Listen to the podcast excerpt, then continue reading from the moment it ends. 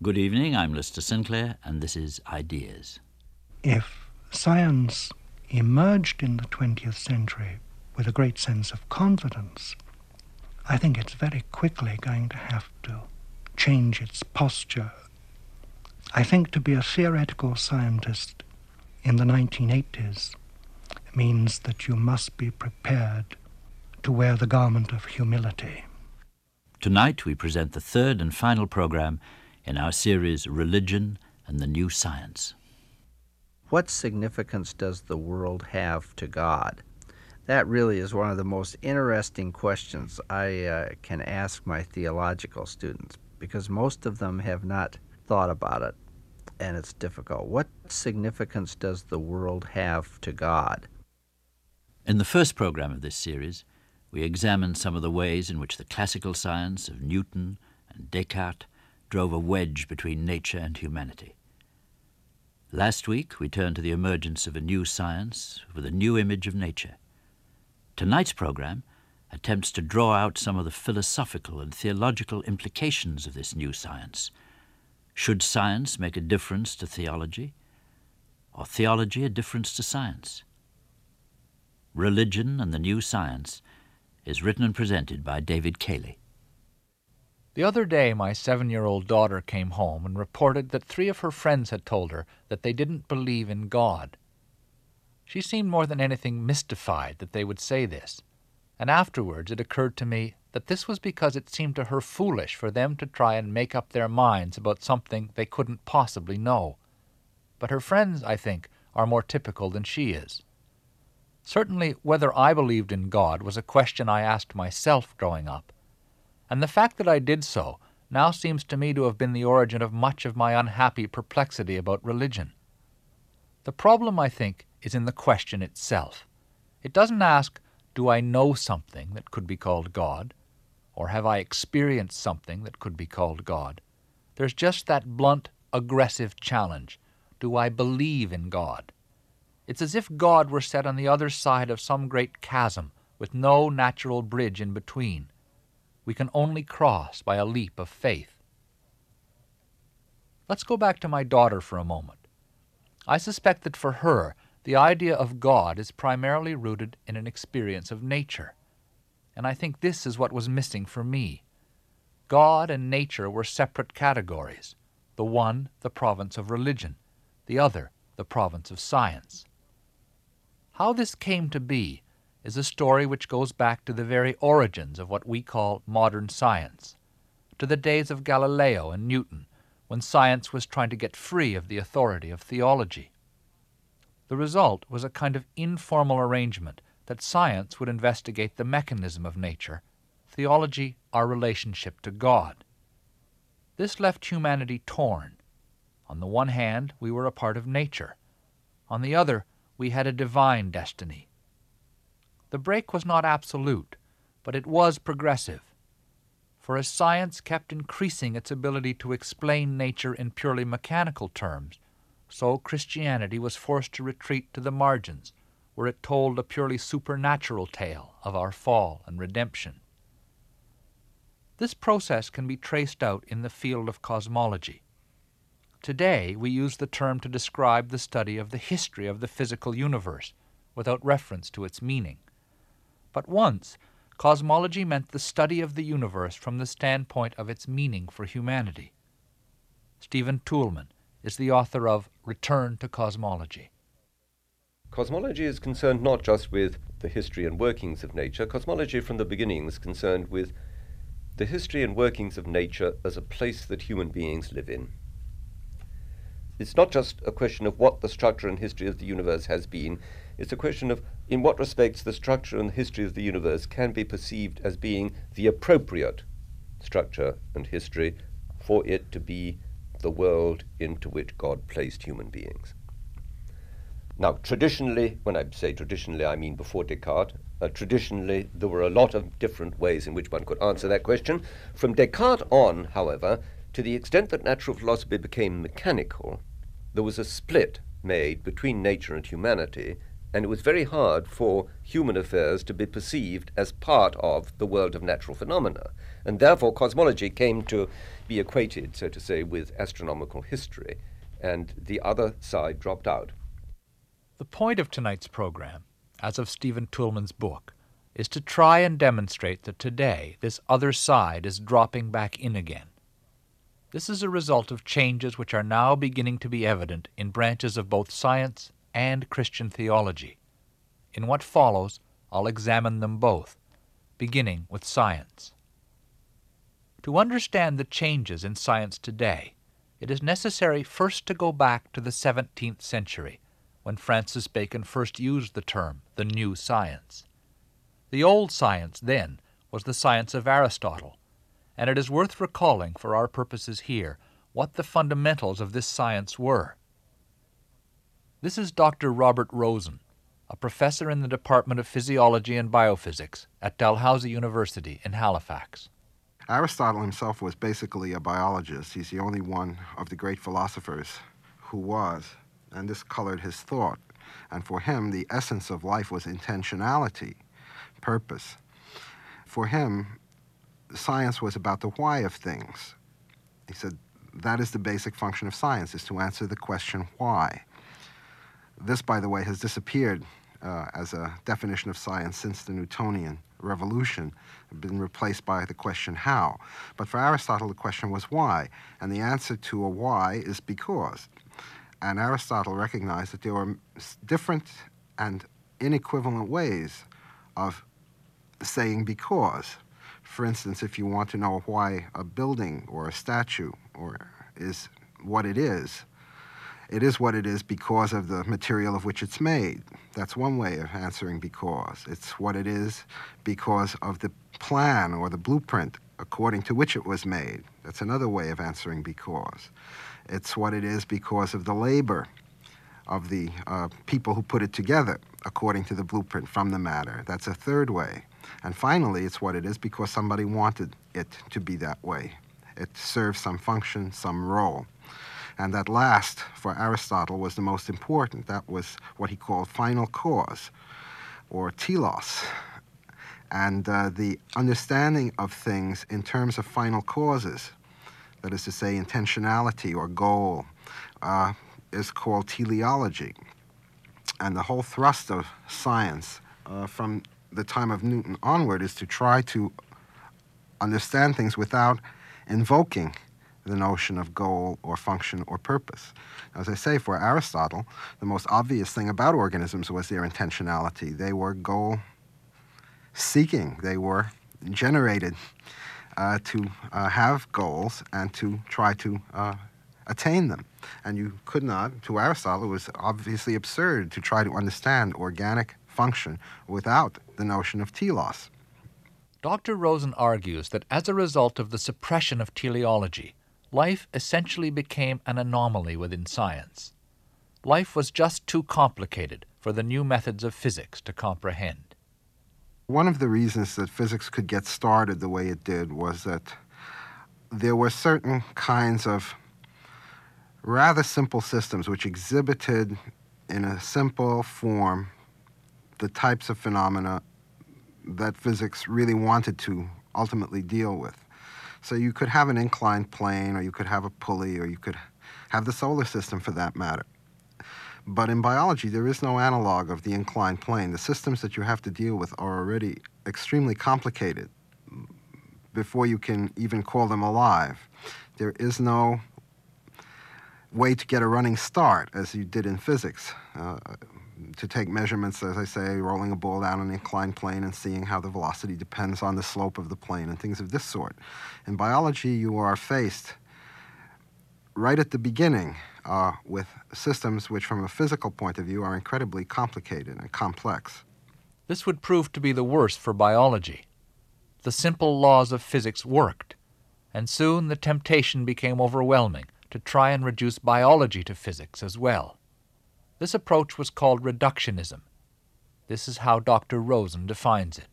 It basically asserts that there is no new physics to be learned from organisms, uh, that the traditional method of analyzing a complicated system into simpler and simpler pieces is sufficient, necessary and sufficient for uh, answering any question in biology.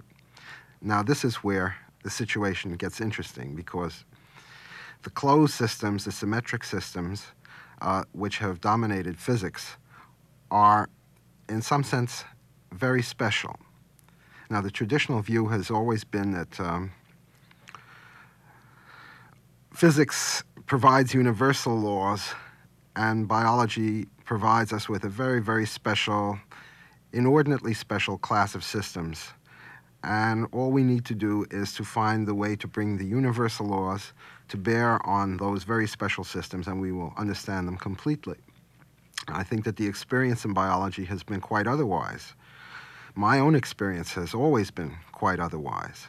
That uh, far from being a special case, uh, biology poses absolutely fundamental questions to the nature of physical explanation and physical description, basically by forcing physics to deal with systems which are not so special.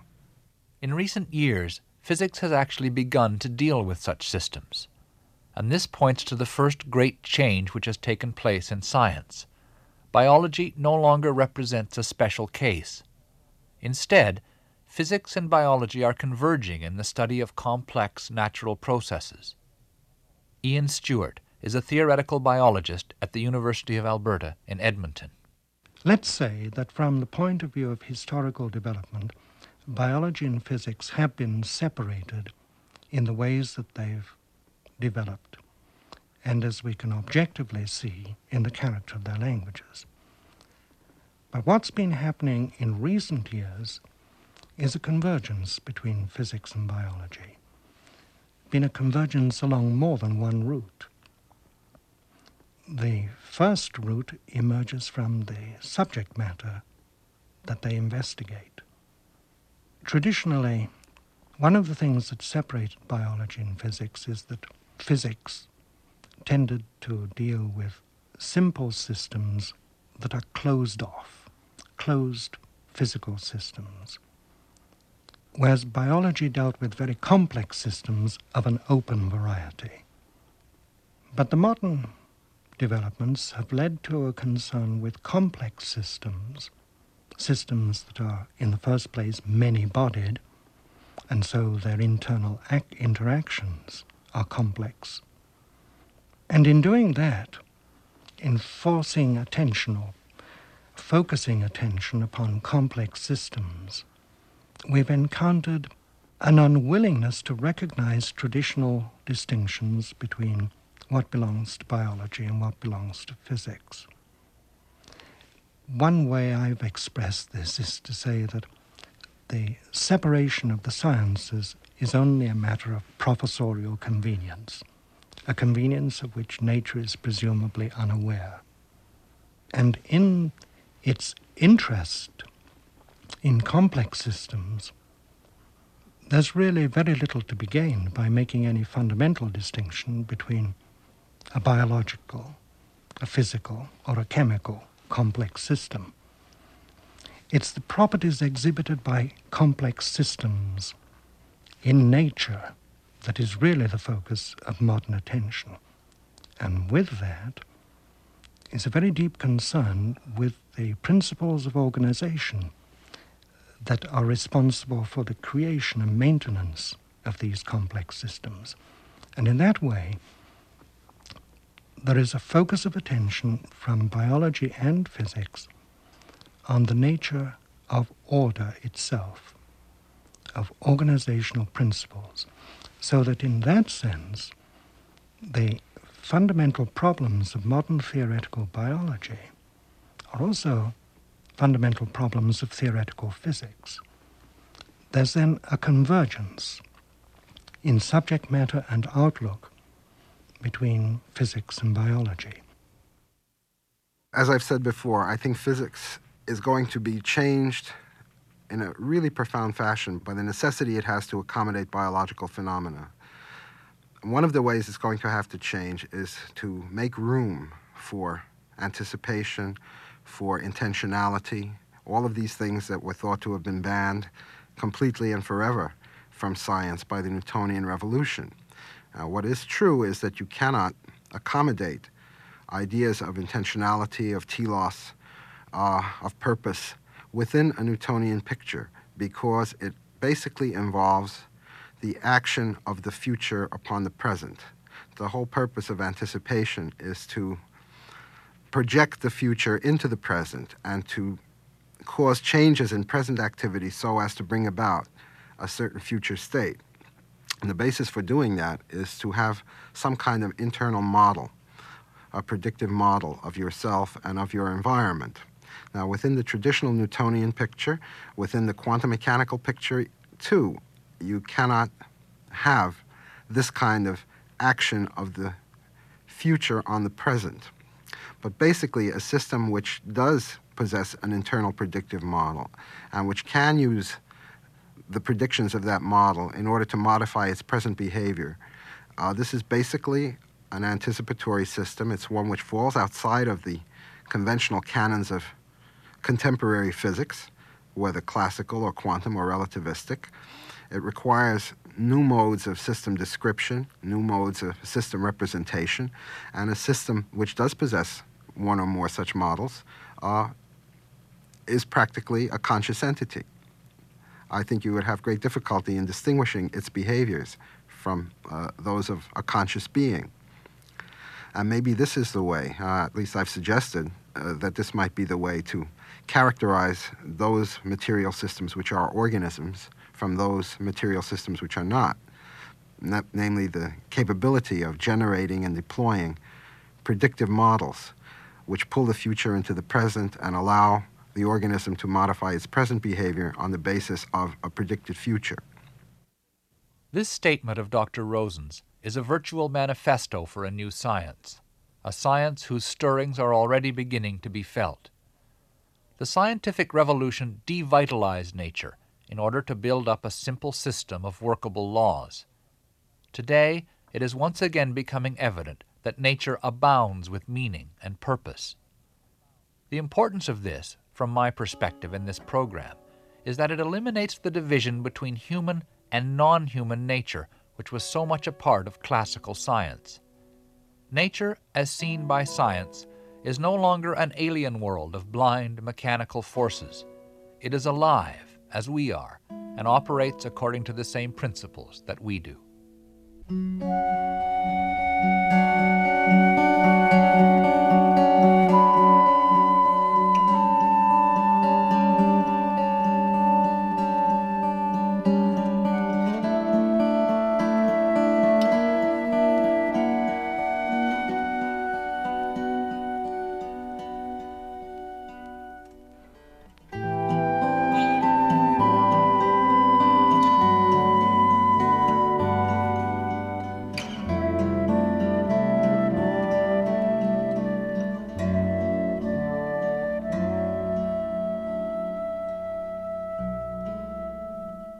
Was born in the West under the name of natural philosophy.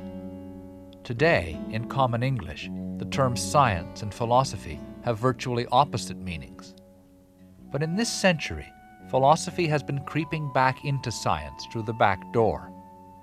One of the best known examples is in the field of quantum mechanics, where physics first came upon what appeared to be absolute limitations on human knowledge these limitations were recognized by physicists Niels Bohr and Werner Heisenberg in the so called standard interpretation of quantum mechanics.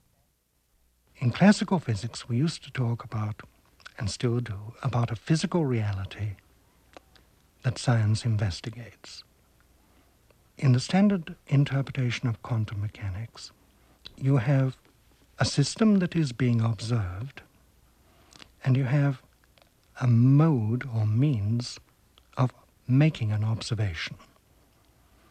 And what Bohr and Heisenberg emphasized is that when you use the word physical reality or the expression physical reality, you must be referring to, to the system under observation together with the means by which the observation is undertaken inseparably cannot separate the two. We can only talk about nature as she is observed. one can put this in the form of a, what appears to be a paradoxical statement, namely that it's impossible for any observation to reveal what character nature might have when it is not observed. One of the results of this is that we now have to make a distinction between empirical reality, which is what Bernard d'Espagnat has called reality referred to man. That is, by empirical reality we mean those aspects of nature that we have an experience of through an experiment, through a measurement, through an observation. And against this, we have to introduce the notion of a primitive reality that we might think of as existing independently of human observers. What quantum mechanics says is that we can't say anything about that primitive reality. As a result, we have to see science in two different roles. First of all, the theories of science constitute systems of knowledge about empirical reality, and then secondly, they constitute systems of belief about a primitive reality. So we have to distinguish between scientific knowledge that we can assert on the base of, basis of direct experience and systems of belief which can only come into existence on the basis of inductions we make from empirical knowledge. Now, that distinction is fundamental in contemporary science, but it didn't exist before quantum mechanics. The acknowledgement of a primitive reality beyond the reach of experimental observation forces a new humility on science and opens up a new role for philosophy. It was in this spirit that Sir James Jeans once noted that the great achievement of modern physics was neither relativity nor quantum theory, but the recognition that science is not in contact with ultimate reality. Philosophy enters contemporary science in other ways as well. Ian Stewart, for example, has identified the role of what he calls primitives in physical theory. These are the terms which define the theory, but themselves remain undefined it does seem to me that there are amazingly widespread indications that the primitive concepts have an effect on the meaning of the theories that we commonly overlook. We can give a mathematical definition of a particular type, several particular types of order or particular types of randomness, but there's no mathematical definition of randomness itself. There's no mathematical definition of order itself. And in that respect, it's very interesting and I think important to bear in mind that while each of the laws of physics describes a particular kind of order, there is no physical theory of order itself. And perhaps one of the underlying sources of the difficulties, the conceptual difficulties we now face, is that very absence in physics of a theory of order, of organization, of how it comes to be created and maintained in the universe. We have recipes for particular kinds of order, but not a general theory of order itself. Ian Stewart's point is again well illustrated from the case of quantum mechanics. The formal mathematics of the theory constitutes no more than what Dr. Stewart calls a recipe to say what the theory means still requires interpretation, and this must be done in ordinary, informal language. For theoretical physicist David Bohm, this highlights the importance of communication in the scientific process. He cites the cautionary example of Niels Bohr and Albert Einstein, who could never agree on the correct interpretation of quantum mechanics. Since science is communication, a failure of communication may be very serious. For example, there was a failure of communication of Bohr and Einstein. You see, Bohr had one view of what truth is, Einstein another. They were very good friends in the beginning, but they kept on disagreeing, and all they could do is repeat their positions without a real dialogue. neither of them could negotiate or consider the other person's position seriously and try to move on from there. So it ended up they had nothing to say to each other, you see. And, and in fact, uh, once uh, they were both at Princeton together at the Institute for Advanced Study, and Hermann Weyl thought it was a pity they weren't talking to each other, so he invited both of them and their students to a party. So uh, Einstein and his students stayed at one end of the room and Bohr and his at the other they, because they had nothing to say, right? Therefore, communication is essential to the very structure of science. Now, the informal language plays a very big part. Bohr and Einstein didn't disagree about the mathematics. They both agreed that it was right, but they disagreed on the informal language. Now, since communication is essential here, any change in the informal language is going to have a profound effect. You see, people tend to have very powerful, strong opinions on the informal language and hold to them and really get angry about them or disturbed, or else they will simply hold to them so thoroughly they don't even talk to each other. This informal language a, is not just in the field of um, physics, but it affects the whole motivation of a person very profoundly if he takes physics seriously. And his whole being is affected by it. You see, it's not uh, just a technical question. Therefore, the ability to uh, uh, change the informal language requires a change in the being of the physicist. You see, we are all trained to stick to our basic informal assumptions about the nature of reality. I mean, people find it extremely hard to change them when they're questioned, physicists included. And the ability to change these would be a profound change in human nature. For David Bohm, any scientific theory is rooted in a worldview which necessarily involves the whole being of the scientist. Science is thus a thoroughly philosophical activity. The problem, as Robert Rosen points out, is that scientists have not always wished to recognize this. We have been, in some sense, in science, uh, much too limited in the things that we would allow into our world, that our philosophical basis has been too narrow. It's always been said that the philosophy of science is the philosophy of physics. I think that is going to change radically in the next 50 years. It's already beginning to happen. And with this change, this shift away from the idea of a simple mechanism and the idea that everything arises out of wheels turning within wheels, we are going to come to a much more holistic, much more open picture of the behavior of things in the world. We're coming back to what was the idea of a natural philosophy. In Aristotle's time, or even in the uh, 17th or 16th century, uh, there was no big distinction between physics and biology and mathematics, philosophy. It was all one and the person interested in why things were what they were uh, was a natural philosopher, whether he took a theological point of view, philosophical, or, or more what we would call now scientific point of view. People could talk to each other then. I think uh, with the shift away from this physical paradigm, the idea of a mechanism, the idea of reductionism, I really think that philosophy and theology, the way we look at ourselves, the way we look at our societies, will also have to change radically.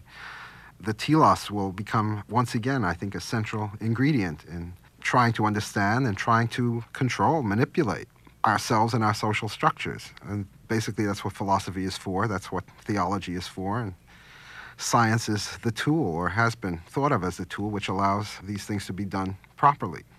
Uh, we haven't done it very well, partly because we've been so bound by these ideas of mechanism and particular ways of system description. But uh, as I say, biology is going to force this to change. It's already forcing it to change. Physics will change. And with it, I think natural philosophy will reemerge as one whole thing, not fragmented up into little bits and pieces, uh, all trying to imitate physics.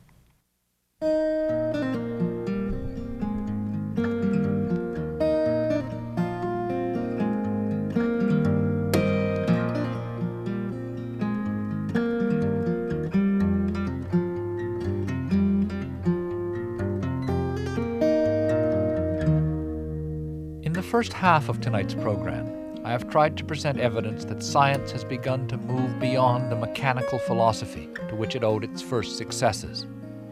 I have been able to do that, of course, by carefully selecting voices from a small vanguard, but the changes I believe are potentially there. Science is moving towards a worldview which is more humble, more unified, more philosophical, and more at home with complexity. But what of religion? The other half of my theme. In the first program of this series, I argued that religion played a very major role in shaping classical science. That argument is briefly summarized in this statement by physicist David Bohm. The present form of science is due in a large measure to a peculiar alliance between theology and science during the uh, 17th century, when theologians felt it necessary to defend themselves against various views like Rosicrucianism and alchemy and magic, which sort of gave uh, vitality and life to matter. They wanted to say that only God had it, and matter was dead, mechanical, created by God. Only man would have spirit. This tied up with the uh, interest of scientists in developing a mechanistic explanation. So they sort of divided the field and said science can deal with mechanism, and uh, God is beyond all that. Possibly the human spirit is beyond it. But as science developed, it gradually began to incorporate the areas that religion had set off for itself so that gradually it began to make the whole aim of religion implausible. And I think that's where we are in the modern era. The original accommodation between science and Christian theology, that peculiar alliance, as David Bohm calls it, was based on the doctrine of the two books, the book of Scripture and the book of nature, both authored by God, but each requiring independent investigation by independent means. As Dr. Philip Hefner of the Lutheran School of Theology in Chicago argues, it was an arrangement chosen by the theologians as much as by the scientists. Theological leaders steadfastly refused to accept the fact that science makes a difference for theological understandings, that it really does make a difference. The two books theory does not allow science to make a difference for theology or vice versa. It's a it's part of that compartmentalizing accommodation that I think we've made, which still stands as the most influential way of understanding religion and science today, both among religious people and among uh, non religious people. The idea of the two books initially led to a very vital natural theology. The study of nature was considered by both scientists and amateur naturalists to be a pious activity, and in the intricate machinery of the natural world, both found sure evidence of the Creator's designing hand. But science, meanwhile, continued to improve its capacity to account for things in purely mechanical and naturalistic terms. Religion was thus driven away from nature and towards a view of salvation as a process occurring outside of the world. The result, according to Father Thomas Berry, was an undue emphasis on the idea of fall and redemption. This has to do with the sense of the world as something needs to be redeemed that the human, that there is a pervasive guilt uh, from which uh, the human needs to be redeemed, and that redemption is the primary objective of religion. Well, this again uh, leaves a person without the type of interest in the world. The world uh, is looked upon as under a condemnation, and therefore it's difficult to get that interested in the world if you believe that the world, uh, that we need to be saved out of the world rather than to enter into the dynamics of the world. So, my suggestion is that we move more into a creationist position that perhaps we put the Bible on the shelf for 20 years and begin to read the scripture of the natural world and enter into the dynamics of the natural world because the primary scripture, the primary revelation, the primary divine manifestation is the natural world. And verbal revelation follows on the revelatory impact of the natural world. And to enter into this creativity that's taking place in the natural world or throughout the universe is the, the primary element in uh, what I would call the religious life. The creativity of nature, of course, was precisely what classical science was unable to recognize. In league with a theology bent on establishing the omnipotence of God, science turned nature into mindless mechanism the world was at most a stage on which the divine drama of fall and redemption was played. It had no intrinsic significance. Dr. Philip Hefner. what significance does the world have to God? That really is one of the most interesting questions I uh, can ask my theological students because most of them have not thought about it and it's difficult. What significance does the world have to God? Now, traditionally, the attitude has been well, God loves the world so much that uh, God sent uh, Jesus Christ. But God really doesn't need the world. Uh, if the world, it's popular to quote the Westminster Confessions, which says, I would gladly burn to the glory of God. Or the view that many people hold that uh, life on this earth really is only a test and uh, depending on what grade you get on the test, you go to heaven or you go to hell. That takes the cosmos seriously in one sense. It says life is real, life is earnest, and the grave is not its goal. But it doesn't really take the cosmos uh, seriously as having any intrinsic worth or making a difference. And I, I think that that perhaps is, is one of the most important intellectual and spiritual trends that we see in the last couple of hundred years, namely that we're not content to say that this world and and worldly life is insignificant. We're not content to say it doesn't make a difference. So what are the implications for theology of a world that makes a difference? For Philip Hefner, it involves, first of all, taking science seriously. And that means theologians must reflect on the cosmological process as science discovers it. We have to consider that the process itself must be important to God.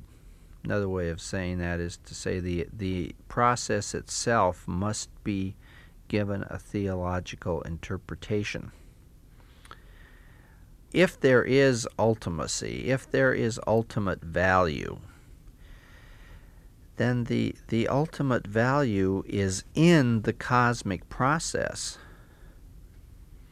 We really don't have any sense that there is another space we go to. Our, our souls fly to another area, and that is the, the, the location of ultimate values whatever salvation there is for us in the future has to be interpreted as our participation in the future of the universe.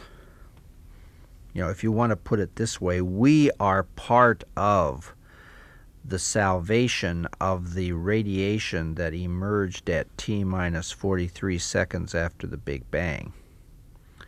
Uh, Homo sapiens on planet Earth is uh, the future and perhaps part of the redemption of previous forms in the evolutionary process. Now, we're talking about 16 billion years ago. So we should be quite ready to flip forward 16 billion years and say uh, the redemption that we have will uh, be worked out in the future of the process. And there's no reason to believe that the process ever ends in a literal sense. I mean, why, why should this cosmic process, especially if you think there's some merit to the theories that this is not the first of the universes, but that there's been a succession of universes, why would it? There can be an end. You know, end means two things. End means fundamental purpose, or goal, and end means termination point. People who believe in God believe there is an end in the sense of goal and fundamental meaning. I don't see that we're necessarily obligated to believe that there's a termination. And redemption and salvation will be uh, interpreted in ways that are consistent with that understanding.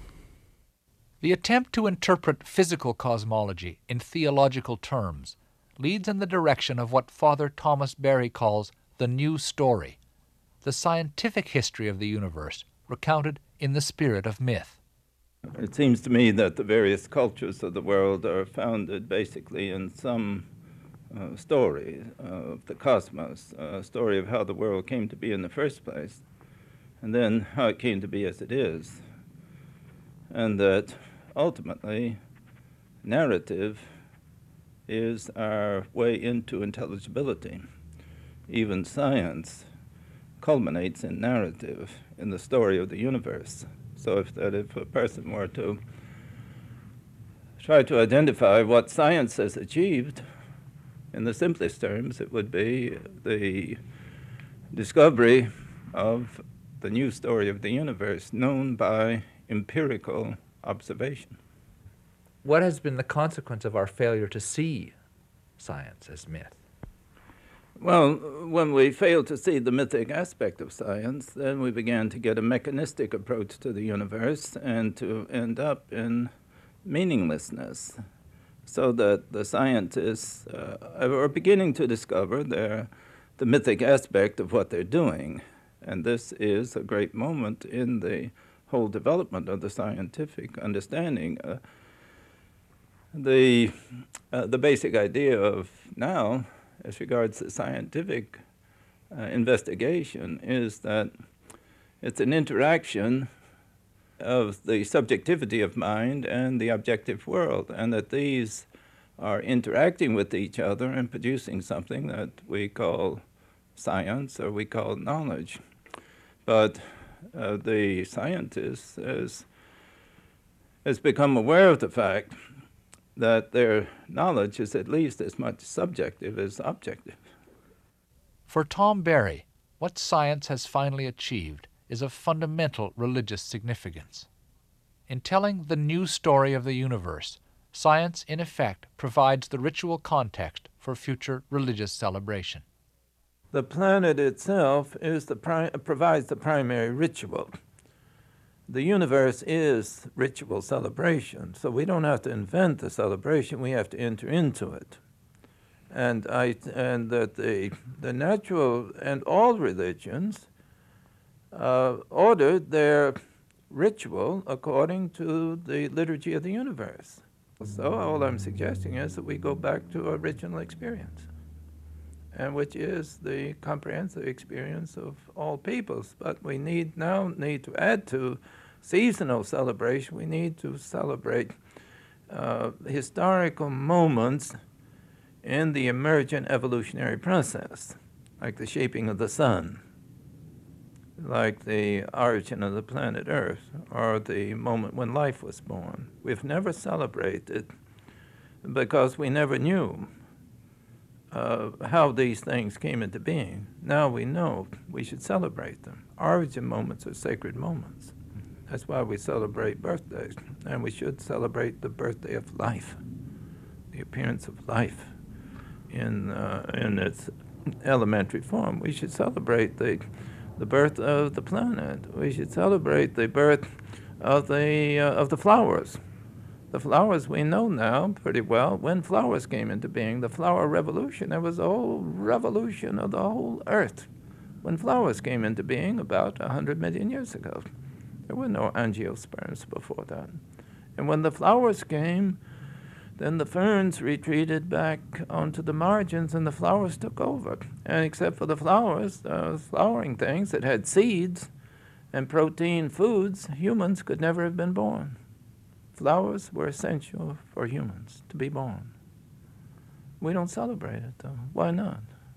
It certainly is a stupendous religious event. So our sense of religion has been so attenuated that we don't even respond to the most elementary and most powerful modes in which religion's, uh, religious experience takes place.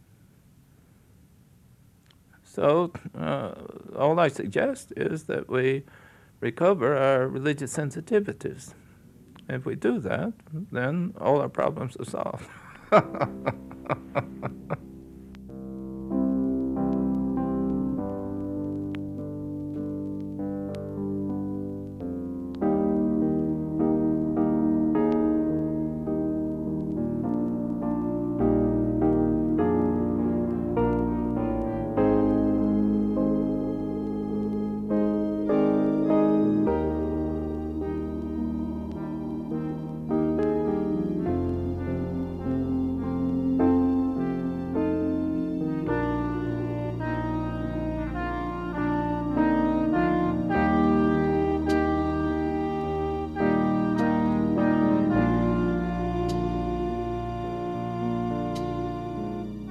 So far in tonight's program, we have examined the possible grounds for a reconciliation between religion and science. But it is not finally religion and science which need to be unified. It is the individual human being who experiences a conflict between them. Tonight's program concludes, therefore, with reflections on this theme by Dr. Jacob Needleman, a teacher of philosophy at San Francisco State University, and Dr. Ravi Ravindra of the Department of Religion at Dalhousie University. First, Dr. Needleman. First of all, let's when we say science and religion, again, let's emphasize that we have to know what we're referring to. There are many kinds of things called science, and there are many kinds of things called religion. Just putting it bluntly, there's just as much stupid science as there is stupid religion. And stupid science and stupid religion can never harmonize with each other. That's why they're one of the reasons why they're stupid. But real science, I would call real science, a science that is based on sensitivity and and objectivity in a deeper sense of the term, and real religion, which comes out of a source of, of great knowledge and, and understanding, are dealing, sometimes you could say they're dealing with different aspects of the, to- the whole of reality. Some science sometimes can be said I'm not thinking now of stupid science, but science sometimes is interested only in the material aspect of something without claiming that that's the whole of it. When it's doing that, it's fine. It's saying the body of man is related to the body of animals in this particular configuration and so forth and so on. And we have evidence over the period of time that X animal came before Y animal, who then came there, and then there appears man. I don't think, in principle, there's anything to argue against that. But if that's if they then claim that by that is what we mean by man, then they are it's becoming stupid science. Religion is speaking in a different kind of language very often. It's speaking symbolically, it's speaking imagistically, it's speaking in a language that touches the heart and feeling of the mind and not just the computer part of the mind. And in that sense, if, I, if you follow me so far, in that sense, we are speaking about two parts of the mind again. And those parts of the mind, the part that needs to organize external data through theories called knowledge, through the information received, that part of the mind is very necessary to functioning in a physical world. And science is damn good at letting us function on a, at least on a local level. But there's another part of the mind that has to do with integrating the whole of myself and moving me towards some higher thing called God. Science and religion, in that sense, can only be really integrated when those parts of ourselves are integrated. You cannot integrate science and religion externally through new theories, through new philosophies. You can only integrate those two impulses through in oneself becoming integrated in their functions, and that is the job of a real spiritual discipline. Dr. Ravi Ravindra. It is really always in the single human soul which is the locus, appropriate and proper locus for any reconciliation of whether it's science and religion or harmony of our own different parts. We have our feelings say something, our mind says something, the body says something, or whether it's the coming together of the major aspirations of a culture. All of this, in fact, really takes place only when these things are not considered abstractly as science is something saying something, religion is saying something. The moment we consider them abstractly, immediately we begin to talk about certain religious ideas and we compare and contrast them with scientific ideas. Those are mere abstractions. The fundamental issue is how do these affect a given human being in his concreteness? A human being who has scientific aspirations and who also has philosophical ideas, who also has occasionally or sometimes more seriously questions about the meaning and purpose of his own life, his destiny. then one sees that the wholeness that one is really talking about is the integrity of man.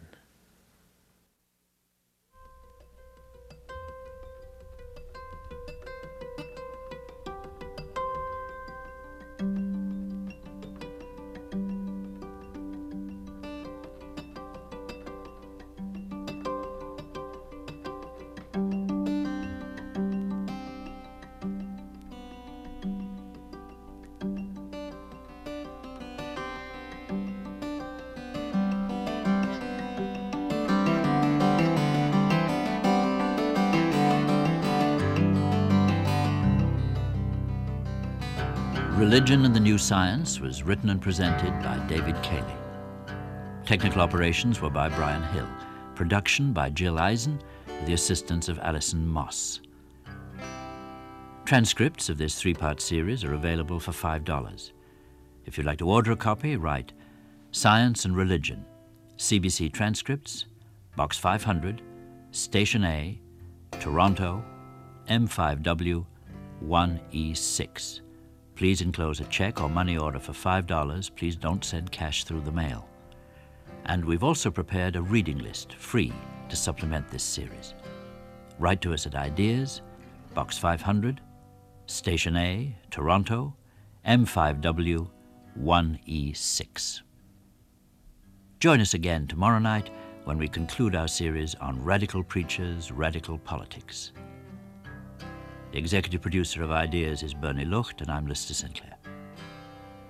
Good night.